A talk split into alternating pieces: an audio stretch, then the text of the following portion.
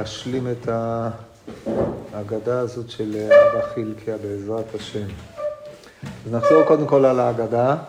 אז כמו שאמרנו בשיעור הקודם, הנוסח שמופיע בדפוסים הוא נוסח שנתווספו לו פרשנויות. וגם קטע נוסף אה, בסוף הסיפור על, אה, של לקוח מהגמרא במסכת ברכות, על זה שאשתו אה, התפללה על הרשעים שיחזרו בתשובה, מה שמופיע עם ברוריה ורבי מאיר, ודאי לא שייך לסיפור הזה, אז אנחנו לא, לא נכלול אותו, כי גם בכתבי היד המדויקים הוא לא מופיע. נחזור על עיקרי הדברים שאמרנו בפעם הקודמת, אגב, שאנחנו מציעים את לשון הסיפור ונעמוד על אי אילו בעיות. אבא חילקי אבר ברדה חוני המעגל הווה, זה פתיחתה של הסיפור. פתיחה. בר ברדה חוני המעגל הווה. מעבר לזה, אנחנו לא יודעים עליו כלום. אנחנו יודעים, אמרנו את זה בפעם הקודמת, שהמונח אבא הוא איננו רומז למעלת תלמידות חכמים מופלגת, יש לנו רק אה, דוגמאות ספורות, כמו אבא שאול, אבא שאול בן בוטנית, אבל ביסודו של דבר, כמו שהעלה אה, מ"ם בית לרנר במאמר שלו, אבא הוא אה, מעמד של כבוד בשל זקנה, בשל מבוגרות, מקביל לאימא, כמו שכתוב בכתובו, במסכת נידה, שאימא מורה על איזשהו שלב של זקנה. אז אבא זה, שאבא חילקיה, מה שאנחנו יודעים עליו הוא בן בנו של חוני המעגל. זימנה חדה איצטריך עלמא למיטרא. כן, עד אז העולם ניזון באופן מתמיד מתפילותיו של אה, חוני המעגל. כידוע, חוני המעגל ישן 70 שנה לפי הסיפור הקודם, הוא התעורר אחרי שכבר בנו לא היה בעולם אלא בן בנו. אבל כל פנים העולם לא היה צריך מטר, אלא פעם אחת נזקק העולם למטר.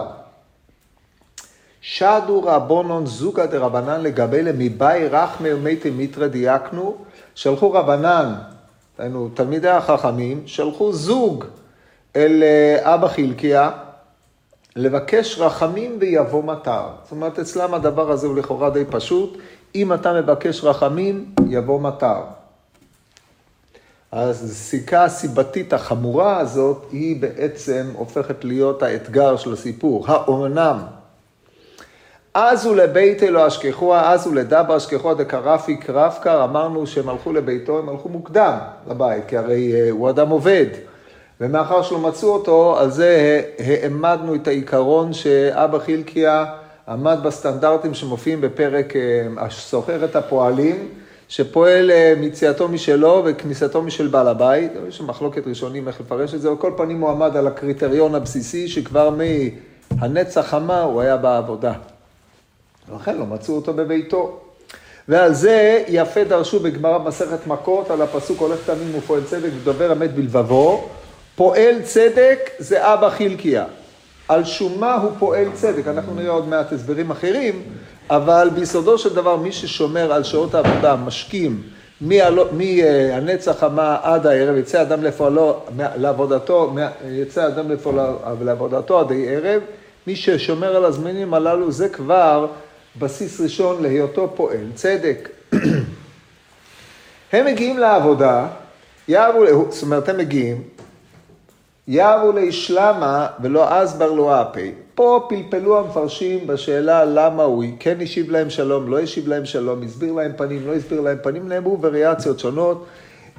פלפלו בשאלה, הרי מצווה להשיב שלום לכל אדם, בקש שלום, כתוב, וגזלת אני בבתיכם, כמו שהבאנו בפעם הקודמת, נראה במסכת ברכות, ונאמרו אי אילו תירוצים והסברים מדוע פועל משוחרר מלתת שלום, על פי גמרא במסכת אה, קידושים, דף ל"ג, שפועל אפילו לא צריך לעמוד בפני תלמידי חכמים בזמן שעוסקים במלאכתם של אחרים, ועוד אי אילו פלפולים. ופשוטו, תלמיד חכם יודע מה פועל יכול לעשות ומה פועל לא יכול לעשות, ותלמיד חכם יודע שהוא לא יכול לאלץ פועל בשל היותו תלמיד חכם לעשות מה שפועל לא אמור לעשות. לכן כאשר הם נתנו לו שלום, הם לא ציפו שהפועל יבטל ממלאכתו. אף על פי כן לא אסבר לו הפה, יש כאלה שהסבירו לו, לא הפנה אליהם, זה רעשי, לא הפנה עליהם את פניו בכלל. ענה להם או לא ענה להם, לא כתוב, אבל לא הסביר להם פנים בהקשר דנם, דיברנו על זה בפעם הקודמת במקורות שונים, לא פנה עליהם בכלל, המשיך בעבודה שלו לרפק רפקה כמי שהם אינם נמצאים. עכשיו, אנחנו יצאנו מתוך נקודת הנחה שמאחר שהם הלכו לחפש אותו בביתו, הם הלכו בבוקר, בשעה מוקדמת, כי הרי הוא פועל והם לא מצאו אותו. טוב, מכאן ואילך הוא במשך כל היום עובד את עבודתו. יש להניח שהוא שמר באדיקות על כללי אה, הפועל, כמו שכתוב ברמב"ם בסוף אה, פרק י"ג מהלכות שכירות, שהוא דקדק לו לגזול מזמנו של בעל הבית ועבד באופן רציף, ברך ברכת המזון קצרה, קרא קריאת שמע, כל העניינים הללו המקוצרים, הכל טוב ויפה. הוא ממשיך לעבוד עד הערב, אז הם מטבע הדברים נאלצים להמתין שם עד הערב. בפניה, דהיינו כאשר הגיע הערב, פנה היום, הווקמן קציבי, הוא הלך ואסף עצים. טוב, למה הפרט הזה מעניין אותנו בכלל? רק בשביל האירוע הבא. כי קאתי דר הציבי אחד כתפי וגלימה אחד כתפי. זאת אומרת, הוא לקח את הגלימה שלו ונתן אותה על כתף אחת, ואת העצים נתן על הכתף האחרת. מה הבעיה בזה? אז בפעם שעברה הצענו שתי אפשרויות. האפשרות הראשונה היא שהוא היה צריך לשים את הגלימה כמצע לעצים. אני באופן אישי לא, לא מבין מה ההיגיון בדברים האלה, אז לכן אמרתי שהדבר היותר פשוט, ובפרט בערב, צריך ללבוש את הגלימה. יתרה מזאת, כשאתה הולך בחברת תלמידי חכמים, מן הראוי הוא שלא תלך בבגדי העבודה המיוזעים שלך אחר יום שלם של עבודה, כאשר ערימת עצים נתונה בצד אחד והחליפה שלך או הגלימה שבה אתה מתעטף כדי להתפלל, כמו שראינו בסיפור בירושלמי, היא על הכתף השנייה. לכבודם של אותם אנשים שאתה מהלך בחברתם, הדבר הראוי הוא, מנשקייט מינימלי או יחס לכבוד תלמידי חכמים, ללבוש את הגלימה אה, הוא צריך לשאת עצים, יישא עצים על גבי הגלימה, הרי זה ברור שאם אדם אה, יש לו גלימה, היא אמורה לשמש אותו. אם הוא בנוסף לזה צריך לבוש, אה, לשאת עצים, זה לא אומר שהוא צריך לפשוט את הגלימה כדי לשאת את העצים. אז לכן ההתנהגות שלו פה היא התנהגות המעוררת תמיהת מה. כולה אורחה, פה אנחנו מגיעים לדברים היותר מוזרים, כולה אורחה לא סיימאסנה, כל הדרך, היינו כל הדרך מן השדה אל העיר, הוא לא נעל מנעליו. כאשר הוא הגיע למים, הוא נעל נעליים. כן, הטבע, רוב האנשים היו נוהגים הפוך, כמו שאמרנו בפעם הקודמת, כדי שנעליהם לא יתקלקלו במים. אז כל הדרך הוא מהלך בנעליים, וכאשר הוא מגיע למים הוא חולץ את נעליו, עובר במים וממשיך הלאה. אלא אם כן, לא אכפת לו שהנעליים שלו יתרטבו והוא יהלך בנעליים רטובות אחר כך, אבל אה, זה מנהג האוילום, כולם יודעים את זה. אז הוא נוהג הפוך ממה שנוהג העולם. כמעט להיזמה והיגה דלינו למעלה, כאשר הגיע לערימת, מקום, מקום קוצים, הוא הרים את אה, כליו, את בגדיו, כדי שהבגדים הללו לא, לא ייתפסו בהם הקוצים ולא אה, אה, לא יקרעו, דברים מעין אלה, אז זה יקרה לו, לא לבגדים שלו. דבר שהוא משונה בתכלית, ומי שבדרך כלל אנשים הולכים בבגדים ארוכים בשדה קוצים כדי שהם לא יישרטו מן הקוצים. אז אנחנו רואים פה עוד מנהג שהוא הפך מנהג האוילום. עכשיו, זאת לא צדיקות יתרה לעשות ככה, אתם צריכים להבין את זה. בדברים הללו שאנחנו רואים בשלב זה, לא נבחנת צדיקותו של אדם. אולי יש לו שיקולי דעת שהם שונים משיקולי דעת של רוב בני אדם. הדבר הזה לגיטימי, האדם יכול להיות אינדיבידואליסט, הדבר, האדם יכול לפעול משיקולי דעת שונים ממה שנוהגת החברה, זה לא עושה אותו יותר צדיק, פחות צדיק, יותר חסיד או פחות חסיד. פשוט הוא נוהג לפי אי אילו שיקולים שמתאימים לו, אבל לא מתאימים לרוב העולם. אין בעיה עם זה. זה לא שופט אותו לא לטוב ולא לרע, לכל היותר בעיני האנשים הוא נראה מוזר, אחר שהוא לא נוהג כפי שהם נוהגים. אז אפשר להגיד דבר אחד, שהאדם הזה הוא איננו קונפורמיסט. אבל מעבר לזה, כלום. זה לא, אין לנו הערכה פה על דתיותו היתרה, צדקותו הנעלה ועוד אי, אה, אילו כתרים שאפשר לקשור לו. אבל זה לא, זה לא מוביל לדברים האלה. טוב, עכשיו כבר הראינו, נכון, הגמרא במסכת בבא קמא מביאה להיזמה והיגה את המימר של רב חיסדא, שגם הוא נהג כך, כמו שאנחנו נראה בהמשך, בתשובותיו לאותם תלמידי חכמים. מה שלא יהיה, טוב, נמשיך קצת. כי מטה למטה הגיע לעיר. נפקא דביתו לאפי כי מקשתא, יצאה אשתו לקראתו מקושטת. אמרתי לכם בפעם שעברה, נכתב קונטרס על העניין הזה, איך לתרץ את התופעה המפליאה הזאת שאשתו יוצאת לקראתו מקושטת. זה... מה, מה את יוצאת מקושטת? מאמצע העיר, לעיני כל. מה עוד שאם היא יצאה מתקושטת לקראתו כדי שהוא לא ייתן עיניו באישה אחרת, מה נחשוב על כל הגברים שנמצאים שם, שיש להם נשים אחרות שלא יצאו לקראתן מקושטות, והיא נמצאת שמה, יוצאת לקראתו מקושטת, ולא צריך להוסיף על הדבר הזה, כן? אז התפעלו על הדבר הזה התפעלות יתרה. איך היא ידעה מתי לצאת? היה תיאום. עכשיו, הוא לא הרים לטלפון, אמר, יקירתי, אני מגיע עכשיו הביתה, צאי. אלא היה הכל מתואם. עכשיו, זה די ברור, מאחר שהוא עובד עד ערב, כי הוא אדם ששומר על שעות העבודה, מגיע הערב ויודעת שהוא צריך לאסוף עצים, הריטואל קבוע, ממילא ברור, היא יודעת מתי הוא אמור לצאת, ולכן היא יוצאת לקראתו. האם היא יוצאת לקראתו מיוזמתה, או שהיא יוצאת לקראתו מפני תיאום שיש ביניהם? שאלה מעניינת. די ברור שהזוג הזה מתואם להפליא. ולכן, כאשר היא יוצאת לקראתו כדי שכמו שנראה להלן, זה על דעת שניהם לחלוטין, זו לא יוזמה אישית שלה בכלל. שהרי הוא יודע למה היא יוצאת לקראתו. כי מטה לביתי, הוא מגיע לביתו, אל תתביטו ברישא ועד ארעי לאיו הבטר. כן, לפי הנוסחים המדויקים לא כתוב שהם נכנסו. והדבר הזה הוא משמעותי, אנחנו נראה את זה להלן, לא שהם לא נכנסו, אלא היא נכנסה תחילה והוא נכנס אחריה. יתיב כריך ריפתא, ארוחת ערב הגיעה.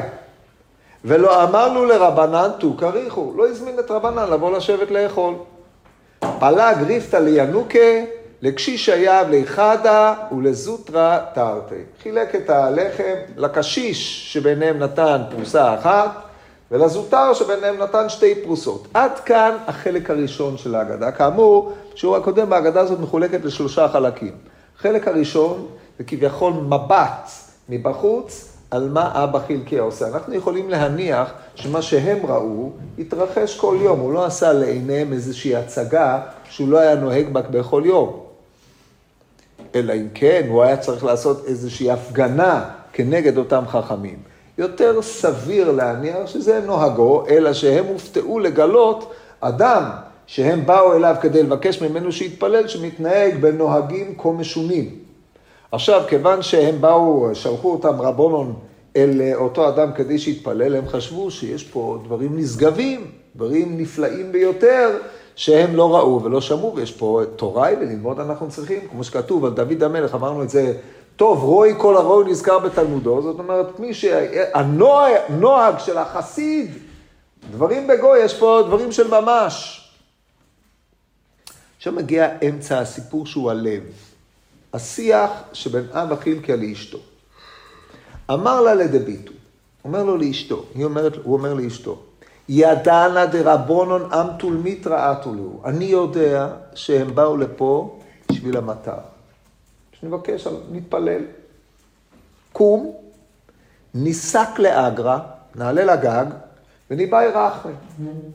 נתפלל, נבקש רחמים. עכשיו שימו לב למה הוא אומר. אפשר דמרצי קודשא בריחו ואת אימיתא. פה המילה אפשר היא קריטית. אין לו שום ביטחון שאם הוא יתפלל, יבואו גשמים. אם הוא לא יתפלל, לא יבואו גשמים. כי אם אדם לא מבקש, הקדוש ברוך הוא לא נותן, זה יסוד גדול. עכשיו, עולם כמנהגו נוהג, וכלומר אומרת הגמור במסכת בבא מציע, כולו יומי דרבי לא יצטרכו אמה למיטרא. אין הכוונה שלא לא היו צריכים גשם, הסתדרו בלי גשם, חיו על אוויר. אלא לא יצטרכו רבונו למיתרא, פירושו של דבר לא נזקקו להתפלל על הגשמים, מפני שהעולם כמנהגו נוהג. הגשמים ירדו בעיתם. בז' במר חשוון התחילו לבקש על הגשמים, איך שביקשו, באה הרביעייה הראשונה, הרביעייה השנייה, הכל לפי השעון. הבורות היו מלאים, הכל היה טוב. כל, זה לא כל ימי דה רבי, אלא כל ימי הייסורים של רבי.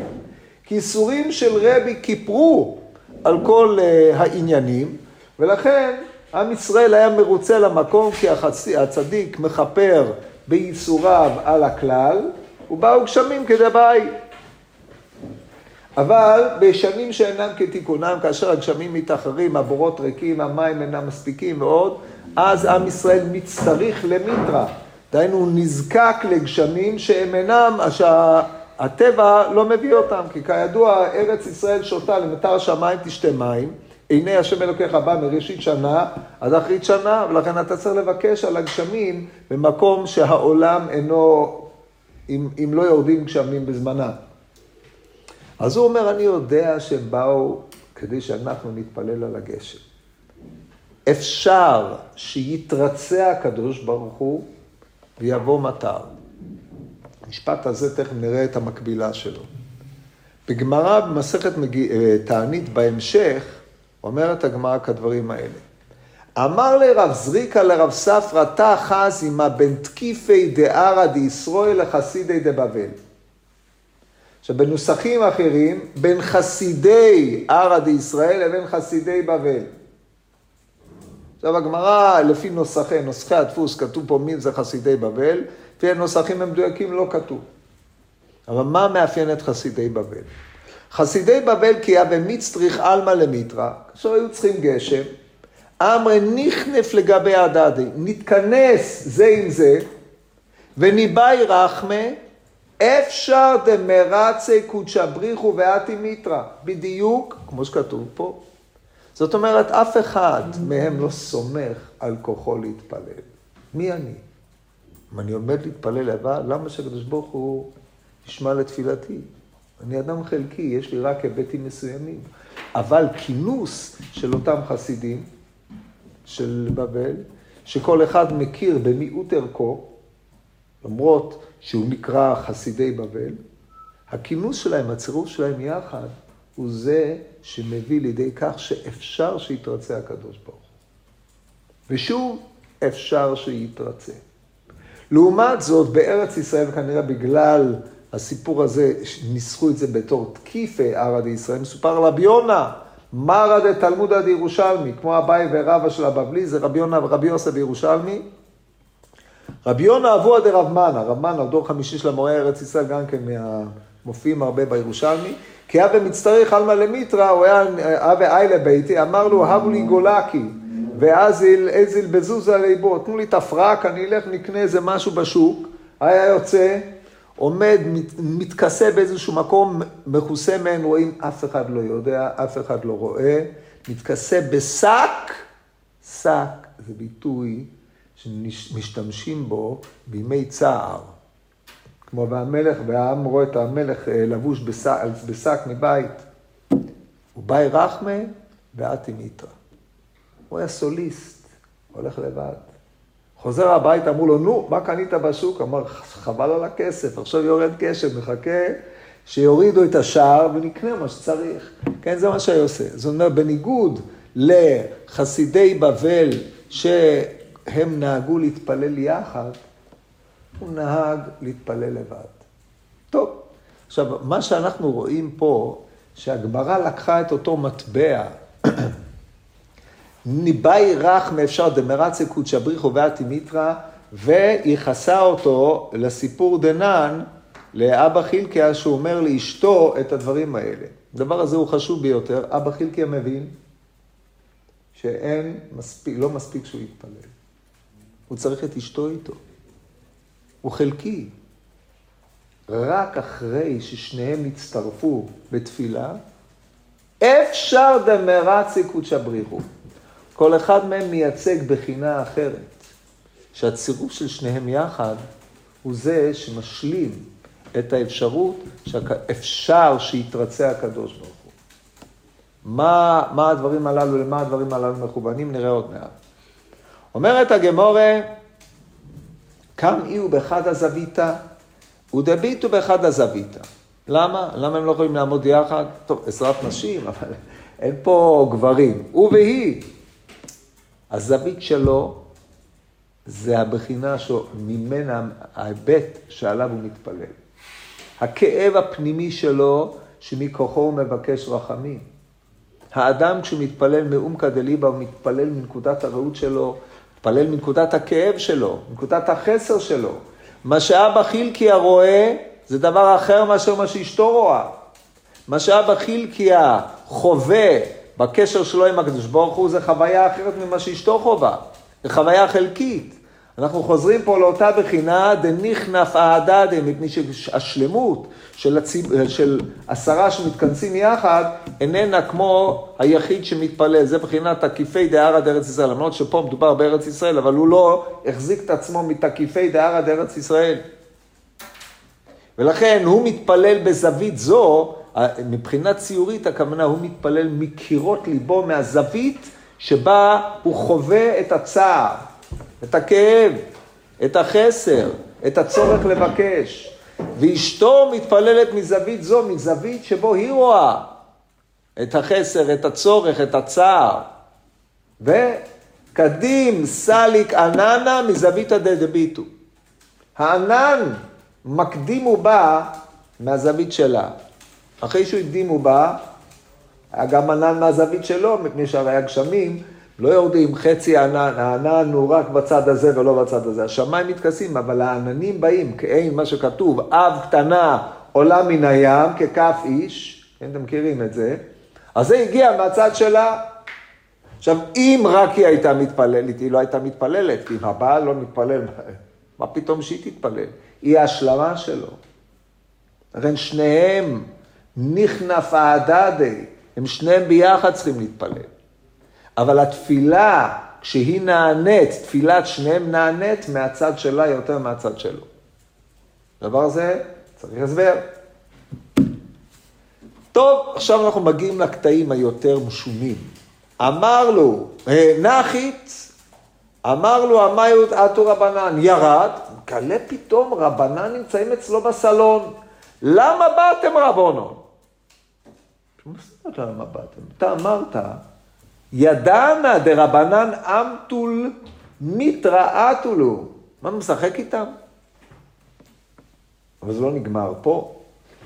אמרו לי שדרונן רבנן לגבי דמר למיבאי רחמי ומתי מיתרא. אנחנו נשלחנו על ידי רבונון, על ידי גדולי החכמים, כדי שתבקשו רחמים ויבוא גשם. פה מגיע המשפט שתמהו עליו.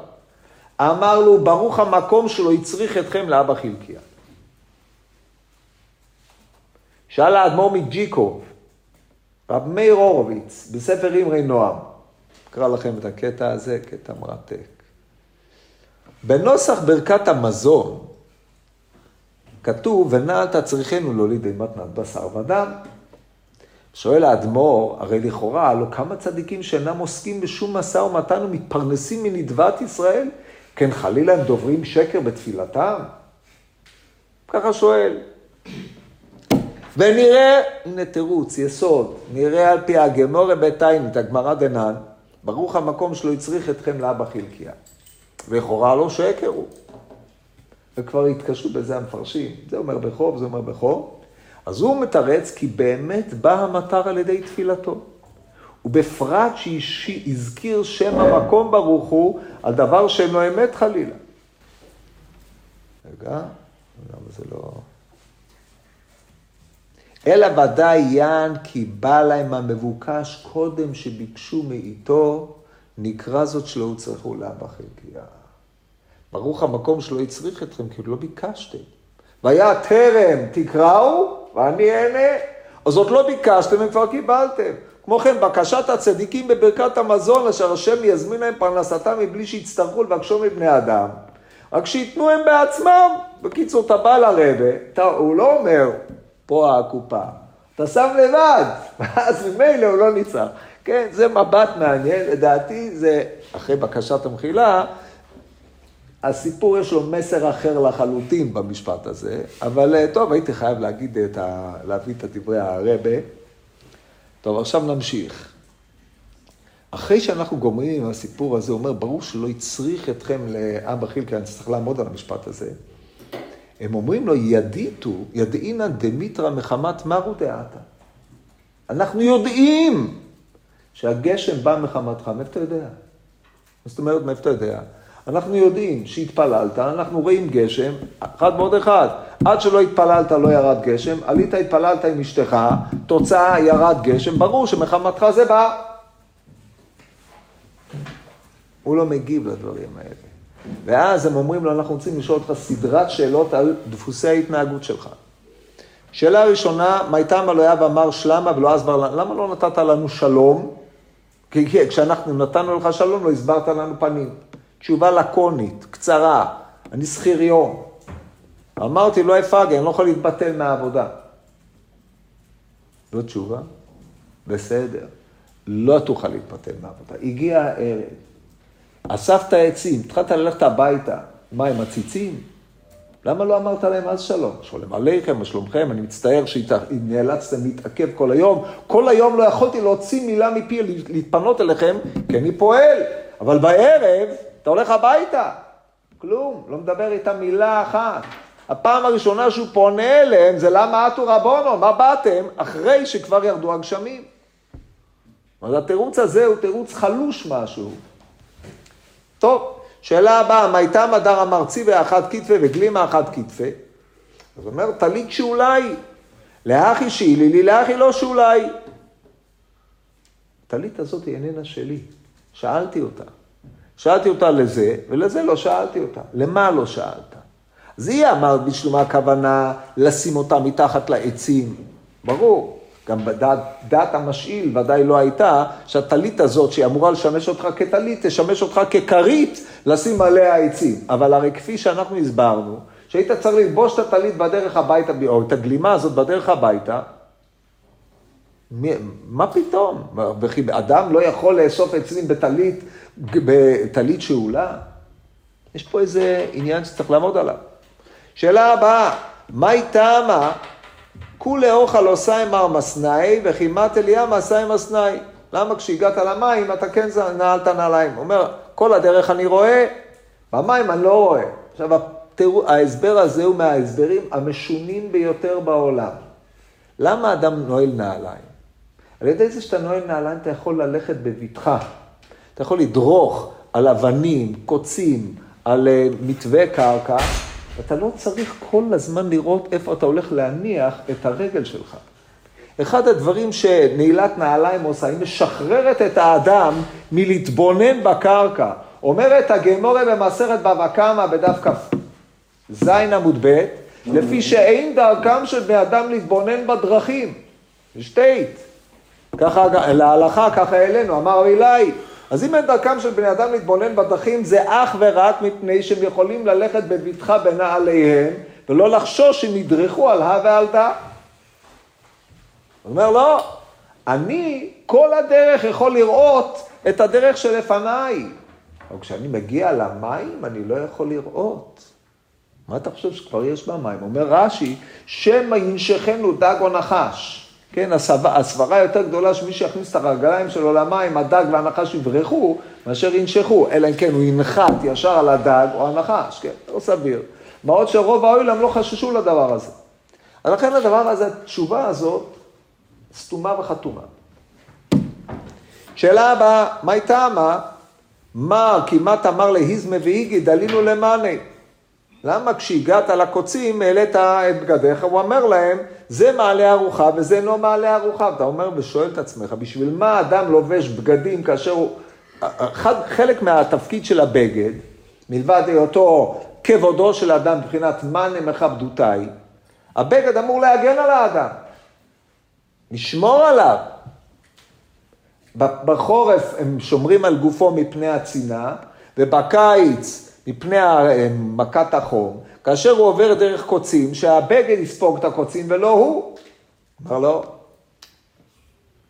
האור מעלה ארוחה, גם אם אני אפצע, גם אם אני אפצע, האור יבריא, הבגד לא יבריא. אז מה באת להגיד? שאתה עני מרוד, אין לך יותר מבגד אחד ואתה שומר על הבגד?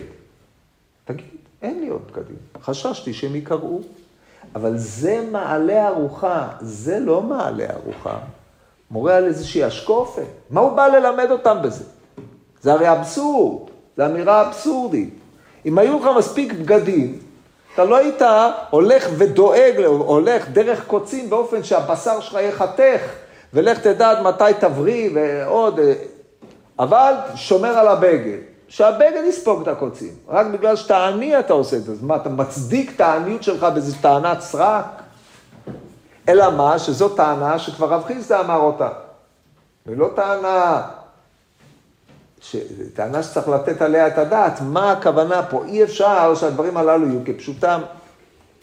לאחר מכן, מה איתם הנפקא דביטו דמר לאפי כמקשתא? יצאה אשתך לקראתך מקושטת. למה יצאה מקושטת לקראתך? מה זה עניינכם? מה, מה אכפת לכם? חטטנות קצת, לא? אלא אם כן נניח שכאשר אדם מגיע מהעבודה, אשתו יושבת בבית, היא לא יוצאת לקראתו. זה בדרך כלל המצב. אישה בבית. לא אמר רבי יוסי, לא קראתי, מעולם לא קראתי לאשתי אשתי, ולשורי שורי, אלא לאשתי ביתי ולשורי שדי.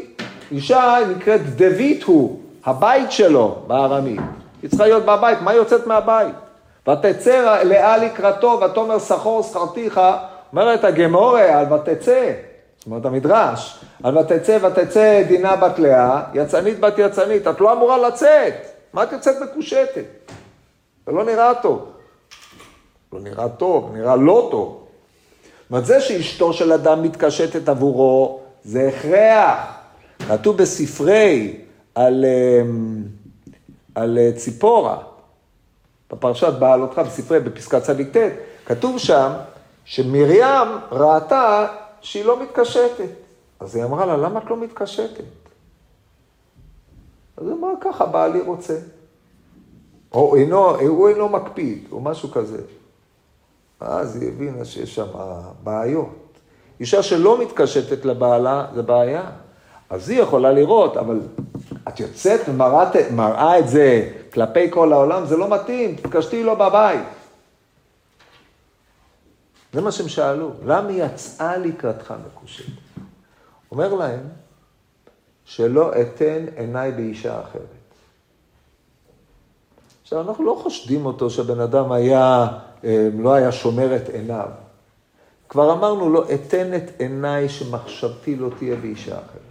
זאת אומרת, האישה, כאדם, ש... כאדם שנמצא בחוץ, הוא לא שמור. לא אתן עיניי באישה אחרת, גם לא אחשוב על אישה אחרת. כשהיא באה מולי, היא הדבר שממלא את מחשבתי. זאת אומרת, יש לנו פה אמירה שהיא נוגעת לזוגיות שבין בעלי הזוג הזה. לא אתן עיניי אישה, באישה אחרת, זה פגם עצום בכל הזוגיות שלהם. אדם שחושב על אישה אחרת, הרי כתוב בני, תשע, בני המחשבות הרעות, הגמרא בנדרים, וברוטים מכם הפושעים בי, שאדם חושב על אישה אחרת כשהוא עם אשתו. זה דבר חמור מאוד, בני התמורה. ולכן הוא, מחשבתו דבוקה בה, כדי שמחשבתו תהיה דבוקה בה, היא יוצאת לקראתו, היא משלימה אותו. יש פה אמירה שהיא מעבר לחשיבה הרגילה, זה לא נראה טוב, אבל זה לא מעניין אותו מה נראה. זה מה שנכון לו, זה מה שיש. ולכן כל הדיונים, האם האישה ראויה לצאת מקושטת לשוק או לא, כל הפלפולים האלה, פה זה לא רלוונטי, האדם אינדיבידואליסט, הוא לא נוהג לפי מה שנראה לאנשים שאישה שיוצאת מקושטת בשוק, כמו שכתוב במשלי זין, כן, על המשל של הנער. טוב, לא נאריך בזה. הלאה. אז הוא שואל אותם, מה איתם אמר כרוכו, למה לא הזמנת אותנו לאכול לחם? אה, סליחה, מה איתם האיילה היא ברישו אמר בתרא, אומר לו, בדיקיתו לי. אומר רש"י, לא יודע אם אתם כשרים או פרוצים. וגוואלדיק, הם נראים כמו רבונון. אטו רבונון. פרוצים. על פי גמורי קידוש עם דף פ עמוד ב', אמר רבי יהודה אמר רב, לא שנו אלה בכשירים, אבל פרוצים אישה לא יכולה להתאחד עם שני אנשים. ייחוד יש פה, אבל הוא נמצא. לא, לא יודע אם אתם בדוקים לי, לא יודע מי אתם. שונה מאוד. מה איתה, למה לא הזמנת אותנו לאכול לחם? אז הוא אומר, אין לי מספיק לחם. אז הוא מוסיף את המשפט המשונה הבא, אין, לא, לא לפי שריפתא. אז תגיד, אין לי, צר לי. רבותיי, אני מצטער מאוד, אין לי לחם. כלומר, לא הזמנתי אתכם, ואני, כי לא, לא, אין לי מספיק לחם, ואמינא לא אחזיק בו ברבנן טובת חינם. אני לא אחזיק שאתם תחשבו שאני באמת רציתי להזמין אתכם ואתם נאלצתם לסרב כי ראיתם שאין לי, אבל אני הייתי מזמין. מצפה שתגידו, סעודה שאינה מספקת לבעליה, תגידו לו, אבל תחשבו, כן, הוא אדם טוב כי הוא הזמין אותה. לא רציתי שתטעו במחשבות האלה. מה אתה מסתבך? תגיד, סליחה, לא, לא, למה לא הזמנתי? אין לי. זה לגיטימי. טוב, לא אמרת קודם, עכשיו תגיד את התירוץ הפשוט. מה התוספת המעוותת הזאת לכאורה? ואז הוא שואל אותם, למה נתת לזה אחד ולזה שתיים? הוא, בב... הוא בבית, הוא בבית כנסת. כל היום הוא דילג ארוחה, אז נתתי לו את הארוחה של הצהריים בערב. או הוא יושב בבית, מנשנש מתי שהוא רוצה, מגיע לו ארוחה, מנה רגילה. למה זה מעניין אותנו בכלל? למה זה רלוונטי? למה המספר סיפר את הסיפור על הילדים? איך זה מתקשר לכל האירוע? זו שאלה שהטרידה אותי. ואז הוא שואל למה הענן הגיע מהצד שלה ולא מהצד שלו, אז הוא אומר, היא שכיחה בביתו מקר והנייתה. זאת אומרת, הוא ידע שזה הסיבה. הוא הבין שכשהענן בא מהצד שלה, מקר והנייתה, מה כתוב פה? מידה כנגד מידה. עכשיו פה, לפני ש... עכשיו אני רוצה להגיע עכשיו ללב העניין ולהסביר את כל התמיהות הללו, פה צריך לשים לב דבר אחד. ברור לחלוטין לאורך כל הסיפור, שהתשובות האלה משונות, והוא לא עונה על השאלה היסודית ביותר, למה התעלמת מהחכמים? החכמים באו אליך לשדה, בילו שם יום שלם, חזרו את כמה וכמה סוגיות הש"ס, מהבוקר עד הערב בעל פה, כי מה, מה יעשו? ואין להם ממילא גמרות, אז לא היה. יושבו כל היום, חיכו לך. מילה אחת לא אמרת להם. אתה הולך הביתה, מתעלם מהנוכחות שלהם. אדם שהולך עם תלמידי חכמים צריך ללכת מכוסה, צריך ללכת נעול נעליים, כן?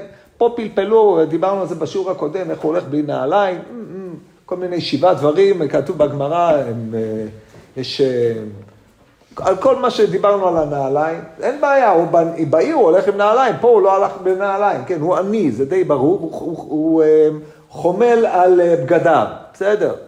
אבל אתה הולך עם תלמידי חכמים, אתה הולך לידם יחף, זה לא כבוד.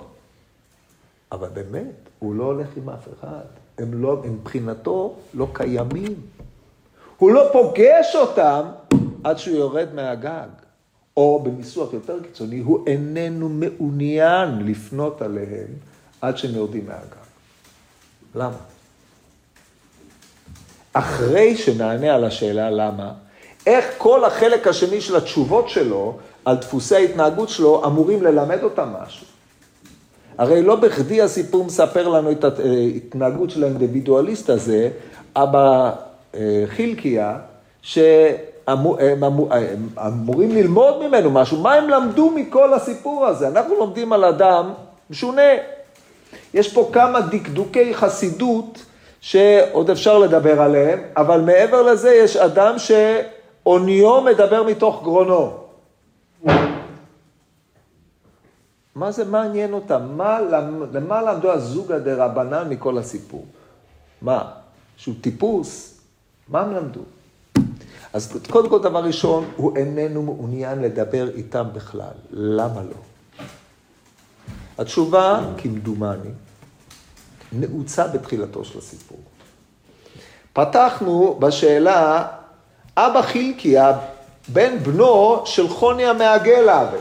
So what? אני חייב לקרוא לכם פה, מה שמצאתי לאדמו"ר ממונקאץ', המנחס אלעזור, המפורסם, רב חיים אלעזור שפירא, שבספר אור תורה של מהדורת הנינה, כותב כדברים האלה. אה, הייתי כל כך מבסוט מהדבר הזה, התפעלתי, בואו נראה את זה. אור תורה, זה דברי תורה שלו. דברי תורה מהדורת הנינה, אות ק"ח. מצינו בש"ס תענית אבא חילקי הבר ברי דכרוני המעגל, הוא מספר שם הגדולות והנפלאות אשר עשה העין שם. גדולות ונפלאות, מה הוא עשה? אבל טוב, זה גדולות ונפלאות. ולעניין מי דאמרינא דברברי דחויני המעגל אבה, למה, למה, בשביל מה אמרו את זה? מה נפקא מינא בייחוס? אם הוא אגן חוסית, יודע להתפלל בזכות עומק תפילותיו, הוא נענה, מה זה משנה בין מי הוא? הייחוס קבור באדמה. אומר האדמו"ר, אלא בעל כורחו, בא ללמד, ללמד בה דזכות אבותיו הייתה מסעייתו, ועשה נפלאות כאשר עשה אביו אבי אביו, והרי זה ראיה גדולה לכוח בנן של קדושים אם הם הולכים בדרכי אבותם.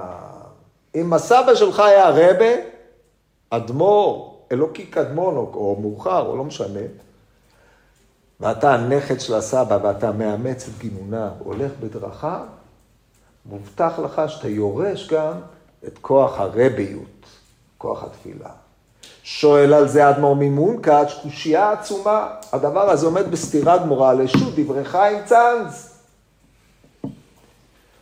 ולכאורה הרי זה כמו סתירה למה שכתב רבינו בשו"ת דברי חיים בסוף התשובה, שלא שייך ירושה לבניו. עכשיו הוא מדבר גם כאן על ירושה, והוא אומר, אדמו"רות לא עוברת בירושה, אז תלוי בראויות הבן. מיני שתי גמורה, נגד האדמו"ר מצאן, זה גוואלדיק, מה עושים? כן, למה לא חשים בזה שהלכו אצלו להתפלל, לא שייך ירושה כמו שהעריך שם בטוב תבוא דברי קודשו? כן, למה חשי בזה לעניין שהלכו להתפל... אצלו להתפלל שהנכד חוני המעגל? הרי מוכרח בש"ס, זה לא כאדמו"ר. אך באמת לא קשיא מידי. למה לא? כי הדברי חיים מהיר במי שרוצה להתנשא ולהיות רבה במקום אבותם. אתה רוצה לקבל אדמו"רות, ללבוש את הגלימה ולקבל חסידים? אז, על זה לא שייך הזוקה. כמו שבאר שם, אבל אח הבא בחילקי, הלא אדרבה, לא רצה בשום אופן להתנסות, הוא העדיף להיות יהודי פשוט ולהתגלות, כי על כן הלילה עלייה להתפללו ואשתו, וכוונתו היה, פן ירד הגשם מקודם ולא יכירו החכמים שהיה על ידי תפילתו. לאיש כזה זכות אבותיו מסייעתו. עד כאן דברי האדמו"ר. עכשיו אני מפה יוצא, אחרי בקשת המחילה מהאדמו"ר ממונקת שהיה גאון עולם. כל מי שאי פעם מסתכל בתשובת אה, מנחת אלעזר רואה את הדברים האלה. גם אדם, אה, תענוג לקרוא את מה שהוא כותב. בפרט הספר הזה, דברי תורה, אתם קוראים, אה, כן, תענוג לקרוא. יש שם כל מיני דברים. בלול מכולי תלמודה. אני אומר הפוך, אחרי בקשת המחילה. הם הלכו אליו כי הוא היה בן בנו של חוני המעגל. הם לא ידעו עליו כלום. כלום. הם אמרו, אנחנו במצוקה, אין גשם, מה עושים? הולכים, לצ... הולכים לחסיד. אבל אתה, מה, אתה יודע שהוא חסיד? מה אתה יודע עליו? ייחוס. הם סביהם בדיוק נקטו כמו הסבורה של דברי, דברי תורה, האדמו"ר ממונקאץ'. לכן הם הלכו. עכשיו, על, מי, על פי מה הם פעלו, יש גמורה במסכת תענית בדף ח' אמר רב עמי, מאי דכתיבי משוך הנחש ולא לחש ואין יתרון לבעל הלשון. אם ראית דור שהשמיים משתקים כנחושת מלהוריד טל ומטר, למה? בשביל לוחשי לחישות שאינם בדור, אין מישהו שיתפלל. מהי תקנתם? ילכו אצל מי שיודע ללחוש, דכתיב יגיד עליו ראו. ואם לחש ולא נענה, מה יעשו? הולכים אצל החסיד שבדור, וירבה עליהם בתפילה, שנאמר, ויצב עליו במפגיע ואין פגיעה אל התפילה. ככה אומרת הגמרא. אז לכאורה, נהגו כדין, אלא שהם לא. אתה ידעת שהוא לוחש לחישות? מה אתה יודע עליו? לפי נוסח הדפוסים, כתוב שהיו רגילים לבוא אצלו. אז באמת מפליא כל הסיפור, אם אתה רגיל לבוא אצלו, מה אתה מתפעל מההתנהגות הזאת? הרי זו התנהגות מתמדת. אבל לפי הנוסח המדויק, כמו שאמרנו, לא היו צריכים, עכשיו, אם הגיע שנה אחת, כבר אין חוני, נלך לנכד. למה? כמו, בדיוק כסברת אדמו"ר ממונקאצ'ס. אנחנו מייחסים את הסבוריה הזאת דווקא לעמדתם של הרבונו. מזה בורח אבא חלקיה. לא, בשום פנים ואופן. מפני שהסברה הזאת, מה שהיא אומרת, אנחנו יכולים להטיל את כל הבעיה שלנו על הבן שלה, על הנכד של האדמו"ר. שהוא יתפלל. לא, יש כוח תפילה. מה נותן לו כוח תפילה יותר ממך? מה? מה בכל הסיפור הזה נתן לו כוח תפילה יותר ממך? זה שהטלית השאולה, הוא השתמש בה בדבר זה ולא דבר זה? מה? זה שהוריד נעליים והלך יחף? מה נותן לו? מה יש פה בסיפור? זה שהוא לא דיבר איתם בכל העניין, הרי הוא לא דיבר איתם כי הוא לא רצה שיבקשו ממנו. זה שקוף. מה אתם יודעים עליו בכלל? יש פה זריקת אחריות. יש פה בריחה מלהתמודד עם חסידי דה בבל היו מחנפה ואומרים, אפשר דמרצה קודשא בריחו. זה מה שצריכים הרבונה לעשות. אבל רבנן אלה כנראה אמרו, זה לא עובד. הפעלנו את המתודה שמופיעה במסכת תענית, צומות וכל זה, זה לא עובד, נלך אל הבן של או הנכד של, כיוון שהוא הנכד של, יכול להיות שהוא יענה. ולא זו בלבד, אלא אחרי שהגשמים באים, ברור להם שזה בא בגללו. הוא עצמו לא ידע אם הוא יענה או לא, אבל להם זה היה ברור. יש פה בעיה השקפתית יסודית. במקום שהם יתאספו, יכירו את כאב הדור ויתפללו עליו, הם הולכים אל מישהו שיש לו ייחוס בתפילות. הוא איננו מעוניין שידברו איתו. אם הם יבקשו ממנו, הוא לא יכול לסרב, ואז נפיק מן החורבה, וזה אנחנו לומדים מהסיפור בירושלמי. בירושלמי המקביל בסיפור אה, על החסיד מכפר אימי, אומרת הגמורה, אמר לי לבני ביתי, איילי רבנן נחן בניצלה וייכות מיטרה. אינן מצלי ומיטרה נחת, גנאי הוא לו. אם אנחנו נתפלל וירד גשם, זה גנאי לרבנן. זה גנאי, הם באו לבקש ממך. אין גנאי יותר גדול מזה. באת אל איזה חוסי, באת אל אבא חילקיה כדי לבקש להתפלל? למה? תתפלל לבד. תתפלל. יש את המצוקה, אדם צריך, המצוקה שלו צריכה לעורר אותו להתפלל. תגידו, הוא לא התפלל מספיק, הוא אומר, אפשר דניבאי רחמי, אנחנו נבקש רחמים. אתם לא יודעים לבקש רחמים, אתם לא כואבים את כאב אדום, שאתם רואים שהעולם צריך גשם, אתם לא יודעים להתפלל? תלמדו להתפלל. אם הוא לא יודע ללחוש, ילך אל מישהו שיודע ללחוש וילמד אותו ללחוש. זו הביקורת הנוקבת של אבא חילקי על החכמים, כמו שתכף נראה. לכן הוא מתחמק, הם לא קיימים מבחינתו, הוא לא יכול לתת להם לדבר איתו. זה לא שהוא לא אמר שלום ופלפל עם המהרשע, הוא לא רצה לדבר איתם. כדי שלא יבקשו ממנו, כי אם באמת יבקשו זה גנאי להם. אם הוא לא יענה בתפילתו, או ייאוש יבוא לעולם. חילול השם. לכן אין דיבור איתם. זאת נקודת המוצא. לכן הוא מתחמק מהם לאורך כל הדרך. לא מדבר איתם מילה, לא, והם מבינים. עכשיו השאלה היא, מה סדרת כל המעשים באה ללמד אותם? עכשיו בואו נתבונן ונראה. זה, זה העניין המרכזי. אז יש לנו פה אה, שאלות, הסיפור הזה, עכשיו, אה, נראה, קודם כל נחזור לאמצע הסיפור, ואחרי זה נדון בצדדים. אומר, אני יודע שרבנם באו שנתפלל על הגשמים, נעלה לבקש רחמים, אפשר שהקדוש ברוך הוא יתרצה. אז הם עולים, מתפללים, זה בזווית זו וזה, ובא הענן מהזווית שלה, כבר הסברנו, הגמרא מסבירה, מקר והנאתיה, דהיינו, עכשיו, יש פה שתי בחינות. אבא חילקיה מייצג את הפועל העני, שמכיר בכאב וחומר, ביתו ריקן. הבית שלו ריק, הוא נקי מעבירות. זה מה שמאפיין אותו. הבית שלו ריק. הוא כואב את כאבם של אותם אנשים שעובדים ואין להם פרנסה, או אין להם, הפרנסה שלהם היא מועטת ביותר, הוא עני מרוד. הוא מייצג בתפילה שלו את אותם אנשים. האישה מייצגת את, את ההיבט של מה שהיא מכירה מהאנשים שנזקקים, העניים הנזקקים לפת לחם. הוא מכיר את כאבם של העובדים, שהשכירים העניים, והיא מכירה את כאבם של העניים שאפילו לא שכירים, שבאים ודופקים על דלתות העניים האחרים כדי לקבל פת לחם. היא מקרבת הנאייתה.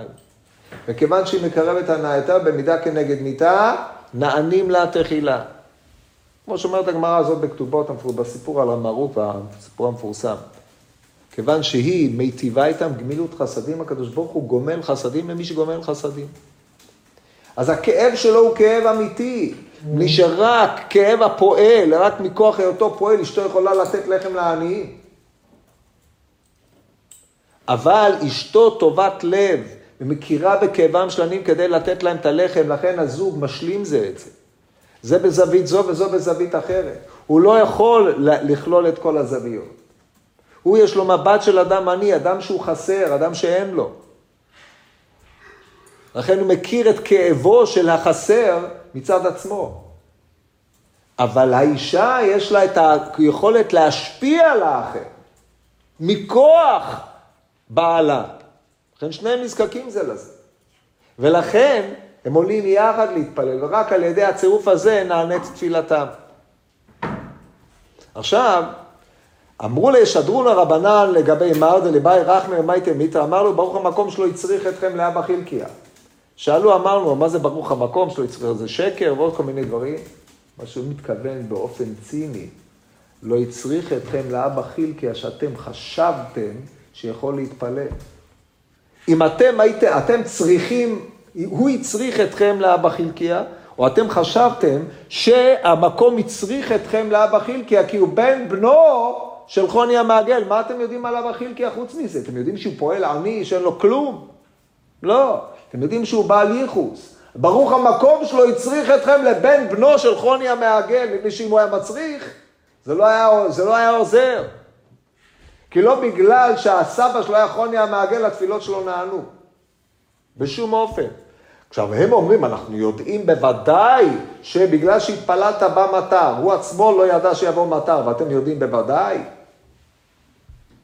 הם עדיין מחזיקים בעמדה. עכשיו מכאן כל השאלות באו לתקן את האשקופה. אז הם שואלים אותו דבר ראשון, למה לא אמרת לנו שלום? אמרתי, לא רציתי להתבטל ממלכתי. לא עניינתם אותי. זה במילים אחרות. זה לא תשובה. לא רציתי לדבר איתכם. נקודה. זה האמירה. למה לקחת את הטלית השאולה ולא לבשת אותה, אלא לקחת אותה בצד אחד? לזאת שאלתי אותה, לזאת לא שאלתי אותה.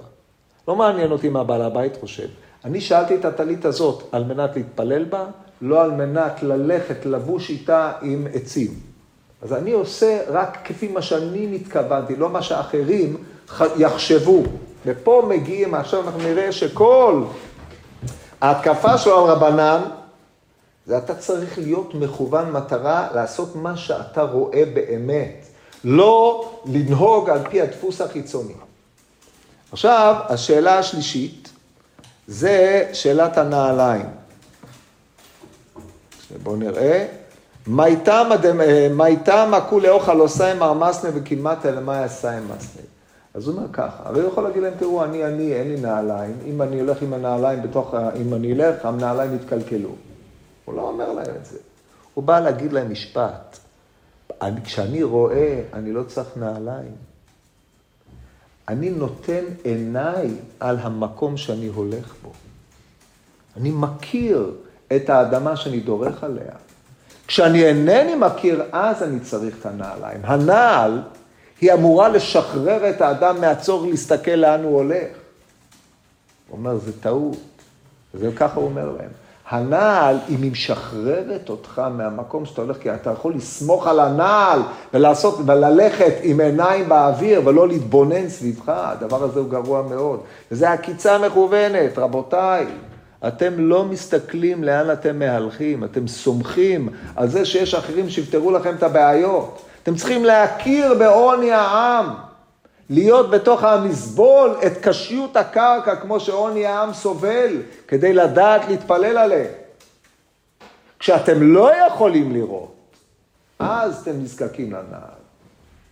אותו דבר עם הבגד. אומר להם, מה איתם, היזמה בגד, זה מעלה ארוחה וזה אינו מעלה ארוחה. בגד הוא הלבוש של האדם. זה החיצוניות, זה הצד שבאופן הזה אתה מנכיח את עצמך כלפי האחרים. בגד לא מעלה ארוחה, הוא לא מתרפא. אם ננעלת על החצנה מסוימת, על דרך מסוימת שבה אתה מראה את עצמך לאחרים, היא לא יכולה להתרפא אף פעם. אבל אם אתה חווית באופן בלתי אמצעי את הכאב, עברת דרך הקוצים ונסרטת, אתה יכול להתרפא. מי שחוצץ בינו לבין המציאות בבגד ולא חווה את הכאב, את הקושי, אף פעם לא יתרפא, לא מעלה ארוחה. ולכן הוא בעצם מרמז להם, אתם מנותקים. אתם מנותקים מהכאב של העם, מהכאב של העניים. לכן אתם באים אל מישהו אחר כדי להתפלל. מה ההבדל בין התפילה שלי לתפילה שלכם? התפילה שלי נובעת מהכרת הכאב האמיתי של החיים. זה מה שהוא אומר. התשובה למה אתה מקפל, למה אתה עושה, פשוט מאוד. זה, זה יאבד וזה לא יאבד. אני אני, אין לי תחליפים. בואו תראו את המלתחה, פותח להם, אין כלום. זה הפקד היחיד שיש לו. זה תירוץ טוב. אבל לא, אתם צריכים ללמוד מזה משהו. זה שאני אני, is none of your business. אבל זה שאני, בשל היותי אני, מכיר את הכאב, יכול להעלות ארוחה. אני בתור מישהו אני, רואה על מה אני דורך, מסתכל על כל צעד וצעד שאני עושה. אני מכיר את החיים, אני חווה את העולם, אני מכיר את הצער, ומתוך זה הלב שלי פתוח להתפלל. זה יש לי. לכן אני לא פונה אל בני ייחוס. אני לא מתפלל כי אני בן ייחוס. אני מתפלל מפני שיש לי כאב אמיתי, ולכן אני נענה, אם אני נענה, כן? למה אה, אשתך יצאה לקראתך מקושטת? שלא אתן עיניי באישה אחרת. אני צריך לשמור על נאמנות גמורה. נאמנות, שהמחשבה שלי תהיה דבוקה רק בתא המשפחתי, מה שמשלים אותי באמת. אדם מכיר בטובת אשתו, מה שאומרת הגמורה ביבמות, אשרינו שמצילות אותנו מן החטא, דיינו שמצילות אותנו מן החטא, זה לא מספיק אצלו. הוא אומר, לא אתן עיניי באישה אחרת מפני שעל ידי נתינה באישה אחרת אני נעשה בוגד. אני נעשה בוגד בערך קדושת הזוגיות. אז איך אני יכול להתפלל לקדוש ברוך הוא, לבקש ממנו אם אני, ליבי נוטה למקומות אחרים. הכל מכוון לאותו מקום. טוב, והשאר הפרטים אה, קל להבין אותם, חוץ מהשאלה של אה, הלחם הזה, למה הוא נתן לזה שתיים ולזה אחד, אבל שוב, העניין הוא, מי שעמל קשה, מי שחסר, מקבל יותר, מי שלא חסר, מקבל פחות. מי שחסר, נענה, כי מתפלל על החסר שלו. מי שצריך כי אמרו לו שצריך, אז הוא לא חסר באמת, אז גם לא נענה. אז זה פחות או יותר מה שנראה לי המסר פה בסיפור.